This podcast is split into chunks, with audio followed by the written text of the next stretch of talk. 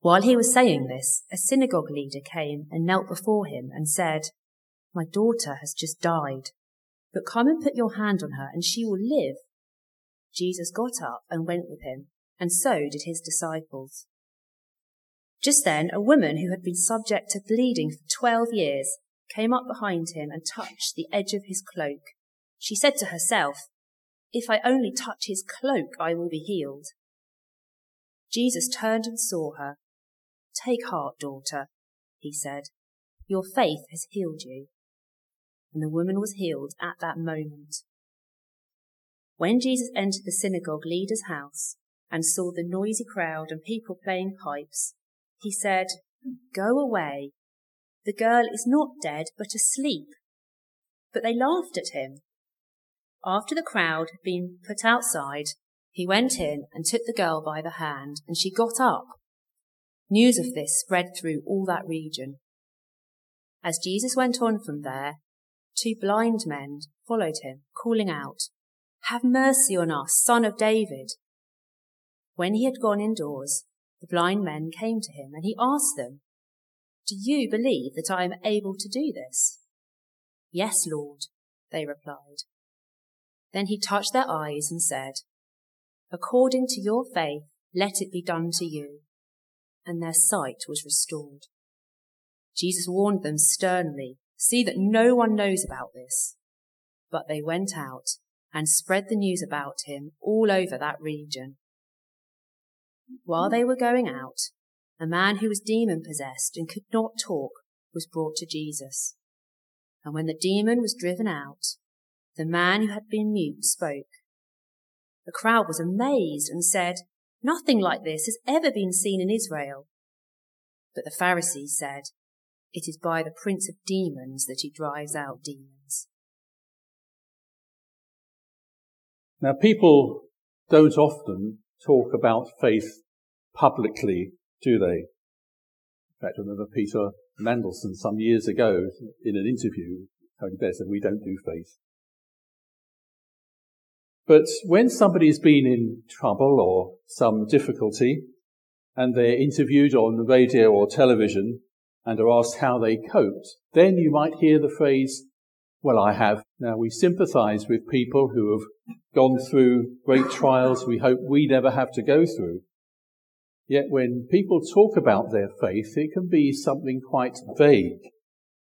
Sounds a bit like Mr. Micawber in Dickens' David Copperfield whose catchphrase is, something's bound to turn up. He was the eternal optimist.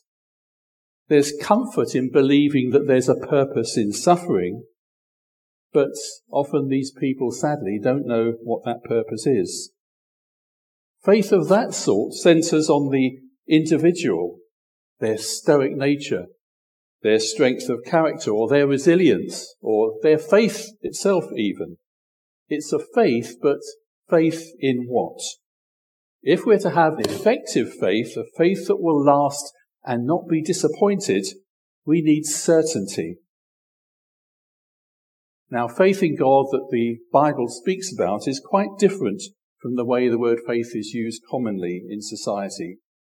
Biblical faith doesn't start with me and my efforts, but it starts with God and with Christ. That faith is grounded in certainty who Jesus is, what he is able to do, and so on, which you and I can find in the historical accounts in our Bibles. And this is a faith worth having, and we're going to explore that today. Now we're back in Matthew's Gospel, continuing the series that was studied over a year ago. I know a good number of you, including myself, weren't uh, at this church at the time that you were last in Matthew. But uh, we're back in Matthew, and Ma- Matthew's purpose in writing his gospel is to show that Jesus is the promised Messiah, God's King, the Son of David, the Son of God, as the opening sentence of uh, chapter 1 shows. And among the gospel writers, it's Matthew who most explores how Jesus fulfills the Old Testament scriptures. And in his gospel, part of which we've just, we find Matthew writes more briefly than either Mark or Luke do when he gives an account of the same event. As a result, the reader's attention is drawn to the significance of each event and what it teaches us, rather than dwelling on the many details in the story, which are, of course, interesting in themselves. So let's listen to Matthew again. You've Got your Bibles open as we turn to Matthew 9, verse 18, which says, While he was saying this. Well, at this point, Jesus is likely to still be in Matthew's house. We know this from the other uh, synoptic gospels, Mark and Luke, and also looking back from verse 10 in this same chapter, chapter 9. Who else was there at this time? Well, Jesus, his disciples, there were some tax collectors, and a group of people called sinners. Now that just means people who are not in the elite religious group, who the Pharisees like to think of themselves as, and they looked down on the others. While he was saying this, verse 18 begins, well, what was going on? Earlier in this chapter, can read about that later, uh, we read of questions being asked about Jesus' and the disciples' behavior. Why did they mix with people that the Pharisees disapproved of? And why didn't Jesus' disciples fast? Jesus was telling them why, and he started to explain to them this new thing that he was uh, going to do, the new thing he had come to do. And he told them it's not those who are healthy who need a physician, but those who are sick.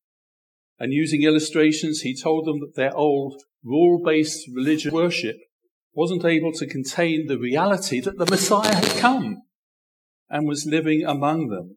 Something new was happening before their eyes. But the Pharisees had an unbelieving attitude towards Jesus and what he taught, and they would rather silence him. But these earlier discussions were curtailed by a man who bursts in with a serious problem. Verse 18 again. There's a synagogue leader and he came and knelt before Jesus and said, My daughter has just died, but come and put your hands on her and she will live. What a contrast to the other Pharisees who have just been undermining Jesus and looking down on what he said and did. Their confidence was in their self-righteous lifestyle, what they did. They didn't need anyone to tell them how to live, and they resented Jesus' teaching. And yet here is a man bowing down and worshipping Jesus, asking for his help, asking him to touch his daughter. And he's a synagogue leader too. And so we know his name's Jairus from the other gospels. And the other gospel writers fill in extra details, but they don't change the headline message. Jairus' daughter is dead, and he begs Jesus to come and lay his hands on her so that she will live. Now, this account isn't about the death of an older person, where that death is still uh, very hard for the close family members to handle, but others can perhaps rationalize their grief somewhat because it's a, an older person. But here it's the death of a young girl, 12 years old, and we all feel the shock of that when she's died. This man's life has been shattered. The daughter he loved and had great hopes for lies dead. And we find death hard to talk about in our society. It's a conversation stopper, and we use euphemisms to describe it. And you and I don't encounter death very often in our daily lives, do we? And when we do, we have professionals to take care of the hard details. But not in the days that Jairus lived. They knew all about death because they had to sort out the details themselves. And this man is desperate. Yet Jairus asked Jesus to come and lay his hands on his daughter. Now, this was unheard of in those days. In fact, if in Jewish society, touching a dead person makes you unclean for some time. And dead people don't come back to life either, as they knew well. But verse 19 tells us that Jesus was full of compassion. Jesus got up and went with him, and so did his disciples. Jesus responds immediately to Jairus' request. But then as you read on, you find there's another interruption. A woman who has had a severe medical problem for 12 years interrupts and stops Jesus on the way, and he turns to her immediately. But we'll come back to her in a moment. How would Jairus' faith be tested by this interruption where any delay surely could only make things worse? And it seemed that things had got worse. Look from the other Gospels, we can see that as Jesus was speaking to this woman, somebody came up to say, Your daughter is dead. Don't bother the teacher any more. Now, we don't see Jairus agreeing with that opinion, not to bother Jesus anymore. His faith is such that his original hope in Jesus bringing his daughter back to life is undimmed. The immediate circumstances appear to have worsened. And some people are suggesting that this venture should be aborted. But Jairus isn't looking at circumstances, but at Jesus, Jesus' character and his power to heal. Perhaps he had heard about Jesus raising the widow of Nain's son from the dead. You can read about that in Luke chapter 7. We don't read of Jairus objecting to this woman's interruption, frustrating as it must have been. And they're soon on their way again back to Jairus' house. And verse 23 When Jesus entered the ruler's house and saw the, uh, the, the, the, flute players, it says in, in, in some versions, the flute players and the noisy crowd, he said, Go away. This girl is not dead, but asleep. But they laughed at him. Well, we learn from other uh, literature, contemporary literature, that it was the custom in Jewish society that there should be musicians and singers to accompany the mourners when someone died. It was prescribed that even the poorest family should have at least two flute players and a professional singer to mourn and wail. And Jairus may well have been able to afford many more than this. So there was quite a noise going on of mourning. Jesus tells them to go because he says the girl is not dead, but asleep. The crowd laughed and mocked at Jesus. They knew what had happened. They knew that no one could bring this girl back to life, and they found Jesus' claim to be able to heal her laughable. But when Jesus, again looking at the other Gospels, Jesus, his three disciples, and the parents were alone with the girl, Jesus touched her by taking her hands and telling her to rise. And she did. Jairus' request was granted. His daughter lived, and Jesus' power to heal had been demonstrated. Whose faith was genuine in this account? Well, clearly Jairus' faith. All that he had heard and knew about Jesus was proved to be true.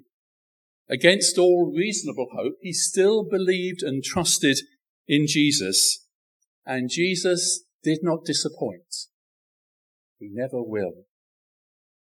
And those who mocked and only thought about finishing their ritual had their faith in the certainties of life and death shown to be false. It was no faith at all. It was no comfort at all. And they are left looking foolish. But what about the woman who interrupted Jesus' journey? Her predicament wasn't as acute as Jairus' daughter's, but it was a severe chronic condition. She had had a hemorrhage for 12 years Luke says no one could heal her.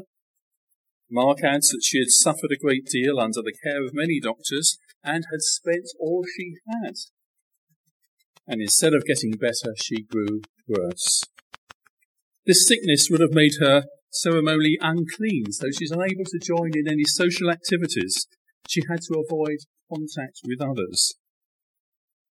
Was her faith as great as Jairus' faith? For the most she seems to hope for is that the merest touch of Jesus' cloak would cure her. That's as close as she's going to get. She couldn't uh, expect Jesus to be ritually unclean by touching her. Yet she said to herself, verse 21, if I only touch his cloak, I will be healed. Was her faith mere superstition, or was it based on knowledge? See, back in chapter 8 of Matthew, he records that Jesus healed many. At the start of chapter 9, Jesus heals a paralyzed man. you know, the one let down through the roof. And as this woman was looking for a cure, she may well have been aware that other people had been healed by Jesus. But she was an outcast. She couldn't come openly. While she had faith in Jesus' power to heal, she didn't yet understand Jesus' love and compassion for people like her. She was fearful. So in verse 22 we read, When Jesus turned and saw her, Take heart, daughter, he said, Your faith has healed you. And the woman was healed from that moment. He's saying to her, Since you believe, your request is granted. It wasn't her faith, it was something inside her that achieved the healing. Only Jesus could do that. Her faith drove her to Jesus, and Jesus' power heals her. So we can see that whether we begin with a strong, unshakable faith like Jairus's, or hesitant, uncertain faith like this woman, it's Jesus' power alone and his willingness to heal that makes the difference. Why would you look anywhere else? And verse 26 tells us that news of this spread through all the region, whether it was because of Jairus, who was probably quite well known in that society, or because the woman had a long illness and people knew about her for ages, or even the expelled mourners from Jairus' house who did the telling, we're not told. But we're not finished yet. Verse 27 as Jesus went on from there, two blind men followed him, calling out, Have mercy on us, son of David. Here's another aspect of faith, as we'll see. This is the first time Jesus has been called Son of David in Matthew's Gospel, apart from his reference in verse 1 of chapter 1. We notice at the start that Matthew loves to point back to the Old Testament as he shows his readers who Jesus is. Son of David is an important Old Testament title, and calling that is recognizing Jesus as the Messiah, God's promised King. But these two blind men are seeing spiritual truth that the religious leaders cannot see. Even though the blind men can't see with their eyes, they know Jesus is passing by from what the crowds are saying, and they cry out to him, Have mercy on us, Son of David. Now, it won't be much later, sorry, it, until much later in Matthew chapter 16 that we hear Simon Peter replying to Jesus, You are the Christ, the Son of the living God. But here are these blind men who know who Jesus is already. Their faith is based on God's word and the accompanying evidence that Jesus must be his promised king living among them. So when Jesus says to them, Do you believe I'm able to do this? They said to him, Yes, Lord. Their faith is in who Jesus is. And Jesus touched their eyes, saying, According to your faith, it will be done to you. Now, this doesn't mean that the amount of their faith determined the outcome. As with the woman, Jesus is saying, Since you believe, your request is granted. And faith in Jesus is what Matthew is emphasizing in these verses to his readers then and to you and me today as we read their eyes were opened. And Jesus warned them sternly, see that no one knows about this. Now that seems a strange warning to us, doesn't it? As we'd expect Jesus to want people to know who he was by the things that he did. We don't have a direct explanation in the New Testament of why Jesus says, don't tell anyone here, and also in a number of other places.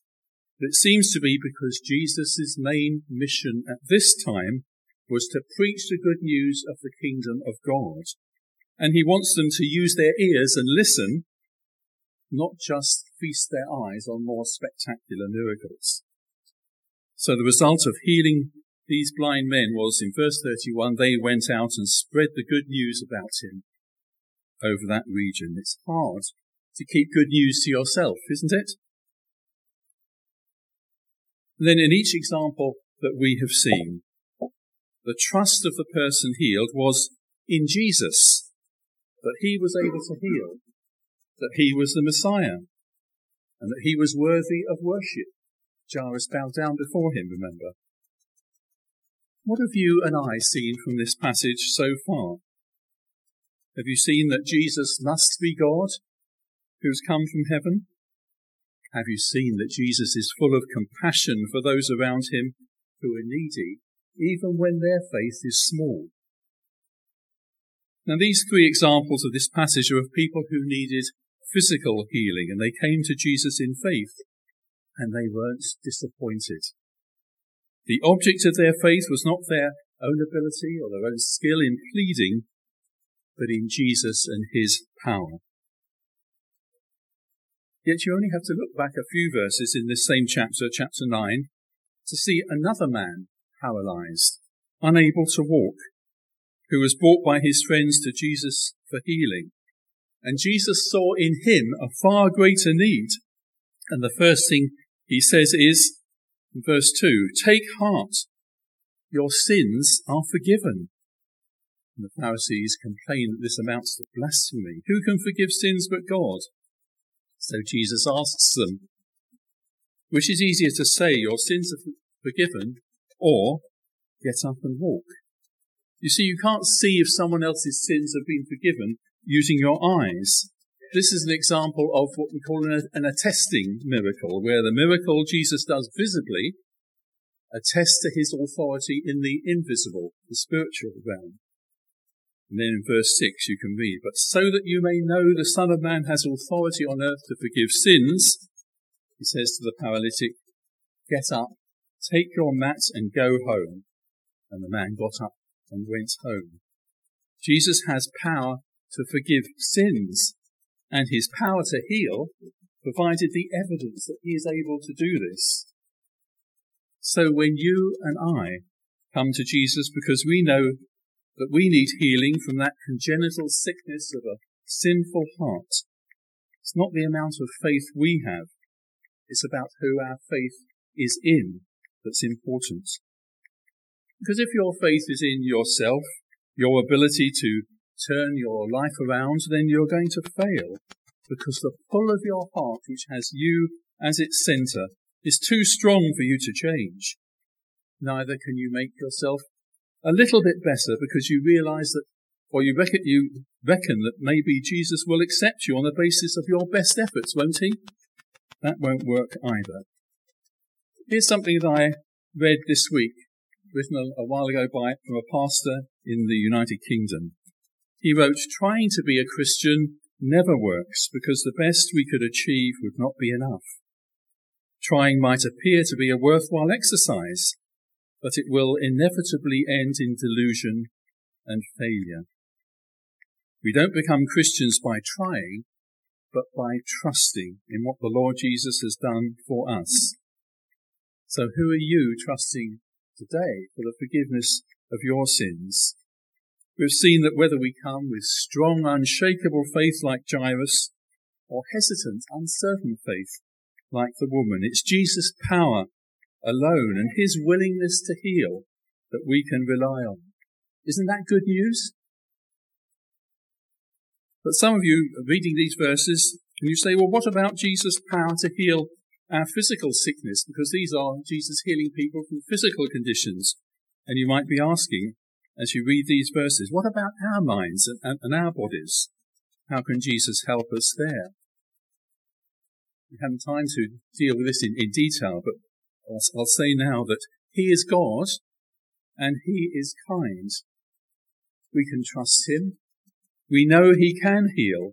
After all, who better than the Creator to restore his creation. Of course, if we do have sicknesses and illnesses, we should bring our needs to him for him to answer as he sees best.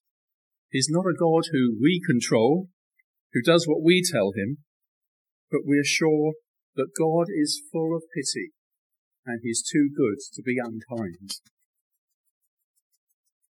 If we're in the church, we might share our need with those around us, and I know that uh, that, that we do this and we can pray for each other. Fellow believers can be a great help to a large extent. Have you ever thought that another way of God providing for us is through medical provision and expertise? if we only spent a short time talking with one another, telling about how God has granted us relief from pain or sickness in the past, no doubt we'll have many more reasons to praise God, discovering how He was at work all the time behind the scenes, perhaps when healing came unexpectedly, or when a doctor or nurse surprisingly spots something which leads to a successful treatment. Was it their expertise? No. We thank God for that diagnosis, for God's intervention. See, the apostle Paul wrote in 2 Corinthians chapter 12 about being given a thorn in his flesh. And for three times he pleaded with the Lord to take it away. He was pleading for healing. But God said to him, My grace is sufficient for you, for my power is made perfect in weakness. It may be if you're suffering from a, from a sickness that deliverance in the trial is God's way for us rather than deliverance from the, the trial. You know, like those three friends just found in the fiery furnace in Daniel's time. They didn't get um, deliverance from the trial, but they found deliverance in the trial. And maybe that is God's way uh, for us. And if you're tempted to despair because God doesn't seem to be answering your cries and you're tempted to try to sort things out yourself, remember who is the only one who won't disappoint. It's not you or me. It's only Jesus uh, who will not disappoint us. Jesus who is patient and full of compassion and who give us, gives us grace to help us in our time of need. Keep him the focus of your faith in every aspect of life. But then finally, before we leave these verses, we find in verse 32, while they were going out, a man who was demon possessed and could not talk was brought to Jesus. And when the demon was driven out, the man who had been mute spoke. The crowd was amazed and said, Nothing like this has ever been seen in Israel. Now, this is our final example for this morning of Jesus' power to heal. The man isn't able to express his need himself, so others bring him to Jesus in faith. And this man's demon possession you might say, well, what's going on here?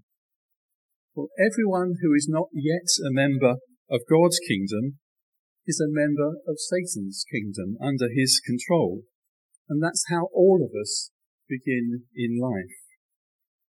Yet there seem to be some people who experience a particularly potent control of the evil one, where it's more than their minds or hearts which are under Satan's control, but control of their bodies as well. And Jesus has power to heal both physical and spiritual sickness. Look in verse 33. There's no if there, but when the demon was driven out.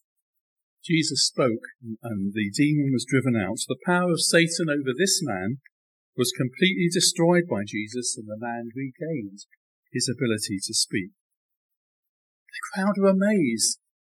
This has never happened before, and they know that Jesus is more powerful than the evil one.